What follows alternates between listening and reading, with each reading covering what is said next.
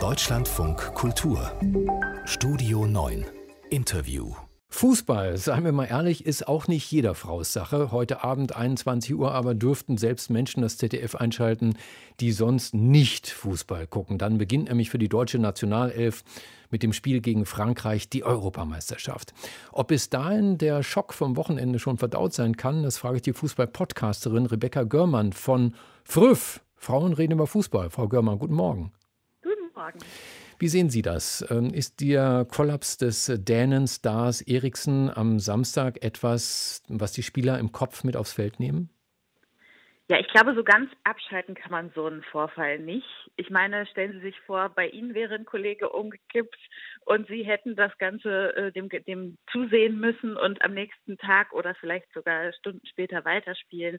Ich glaube, so ganz kriegt man sowas nicht aus dem Kopf. Das haben ja auch äh, die Mannschaftsärzte der verschiedenen Nationalmannschaften verlautbaren lassen, dass das was ist, was in allen Teams gerade eine Rolle spielt und so natürlich auch bei der deutschen und der französischen Nationalmannschaft, die heute Abend Abend spielen werden. Wir haben jetzt keine Teamkollegen von Eriksen in der deutschen Nationalmannschaft, die auf den Platz gehen werden. Aber nichtsdestotrotz, man hat ja auch erst vor kurzem gegen die Dänen gespielt, man kennt sich untereinander und ich denke, abschalten kann man das nicht zu 100 Prozent. Nichtsdestotrotz sind da Fußballprofis auf dem Platz, die versuchen werden, es so gut wie möglich abzuschalten. Sie sind die Expertin. Was wissen Sie darüber, wie der DFB damit umgeht? Also geht er davon aus, dass seine hochbezahlten Stars da schon irgendwie allein mit klarkommen oder gibt es für die auch so Beratungsangebote psychologischer Art? Genau, es gab auf jeden Fall Gesprächsangebote für alle Spieler. Ich kann nichts darüber sagen, wie viele die jetzt am Ende genutzt haben, aber die Angebote gab es. Das haben ja auch nicht nur der DFB, das haben ja auch die ganzen anderen Nationalmannschaften verkündet, dass sie da großen Wert drauf legen nach diesem Ereignis. Da sind, glaube ich, die einzelnen nationalen Verbände ein bisschen besser aufgestellt als die UEFA, die zu dieser schnellen Entscheidung gedrängt hat am Samstag. Nun ist ja schon viel darüber gesprochen worden, was da alles schiefgelaufen ist im Umgang mit äh, diesem Unfall, mhm. nennen wir ihn mal so. Ähm, hätten Sie sich eine Spielpause gewünscht, mehrere Tage lang danach? Ja, auf jeden Fall. Also ich habe auch gleich an dem Tag gedacht, mindestens hätte man nicht diesen Spielern diese Entscheidung aufbürden müssen in diesem Moment. Also zu äh, dieses äh, viel zitierte, es ist ja auf eigenen Wunsch der Spieler weitergespielt worden und sie hätten mit Eriksen telefoniert und er hätte ihnen gesagt, sie möchten doch bitte für ihn weiterspielen. Natürlich spielt man dann in so einem Moment weiter, wenn der eben noch halb tot vor einem liegende Kamerad einem sagt, bitte geht wieder auf den Platz. Aber ob das jetzt für die, ich nenne es mal Traumafolgen, die damit einhergehen können, die richtige Entscheidung war, wage ich zu bezweifeln, weshalb ich denke, die UEFA und auch die FIFA müssen daraus lernen und Prozesse entwickeln, die in solchen Momenten in Zukunft greifen würden, sodass wir gar nicht erst in diese Situation einer solchen Entscheidung kommen müssen. Wer ZDF guckt, heute Abend trifft dort auf eine reine Männerrunde. Jochen Breyer moderiert, Christoph Kramer und Per Mertesacker sind die Adjutanten im Studio. Das Spiel kommentiert dann gewohnt routiniert Bela Reti, an seiner Seite Sandro Wagner. Glauben Sie, die schaffen das ganz ohne Frauen im Studio?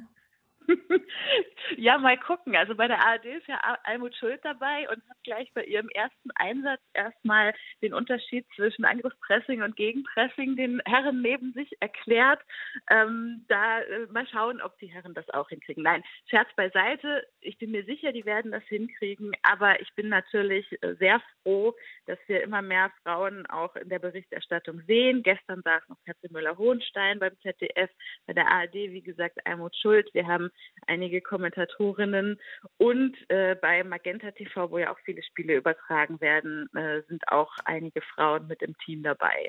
Die Stimmung könnte ganz gut werden. Ne? Das Wetter spielt mit und immerhin 14.000 Zuschauer dürfen ins Münchner Stadion. Das heißt natürlich auch umgekehrt, 55.000 Plätze bleiben frei. Ist das für Sie Verschwendung oder gut so? Nee, das ist auf jeden Fall gut so. Ich bin auch eine von denen, der es immer noch nicht so äh, normal erscheint, auf diese Bilder zu gucken, nach diesem Jahr, in dem wir Stadien vor allem leer gesehen haben. Äh, und ich glaube, also die Menschen, die dann jetzt im Stadion sind und das erleben mit den 14.000 ZuschauerInnen vor Ort, äh, die haben genauso wie ich und viele andere Fußballfans ein Jahr Stadion vermisst haben äh, Sehnsucht danach, dass da äh, wieder Stimmung ist und werden auch zeigen, dass man auch mit 14.000 ZuschauerInnen ein Stadion mit 55.000 Plätzen füllen kann. Ich höre daraus, Sie wären gern vor Ort dabei. Ja, was heißt vor Ort dabei? Also ob ich jetzt wirklich selber aus Potsdam nach München fahren muss, in, wo wir immer noch in der Pandemie sind, ist eine andere Frage. Aber natürlich, wenn ich diese Bilder aus den Stadien sehe gerade, dann juckt es mich hm. ungemein. Wie gucken Sie heute und wo? Ich gucke zu Hause bei mir auf der Couch. Ich habe äh, die letzten Tage viele Spiele entweder bei mir auf der Couch oder, da ja so gutes Wetter ist, auch auf dem Balkon geguckt. Und äh, das wird auch heute wieder so sein. Also mein Freund und ich setzen uns gemütlich hin. Heute Abend also Deutschland, Frankreich, das ZDF überträgt ab 20 Uhr. Und wenn Sie mal was lernen wollen über Fußball, hören Sie einfach mal rein in den Podcast Frauen reden über Fußball, von dem wir uns für heute Morgen Rebecca Görmann ausgeliehen haben. Frau Görmann, herzlichen Dank und ein schönes Spiel am Ende. Ende natürlich von Ihnen noch ein Tipp. Wie geht's aus, das Spiel? Ja, ich habe leider nicht so ein gutes Gefühl. Ich sag mal 2-1 für Frankreich, für den Weltmeister. Dann habe ich jetzt alle Infos für meine erste Sportwette. Danke Ihnen.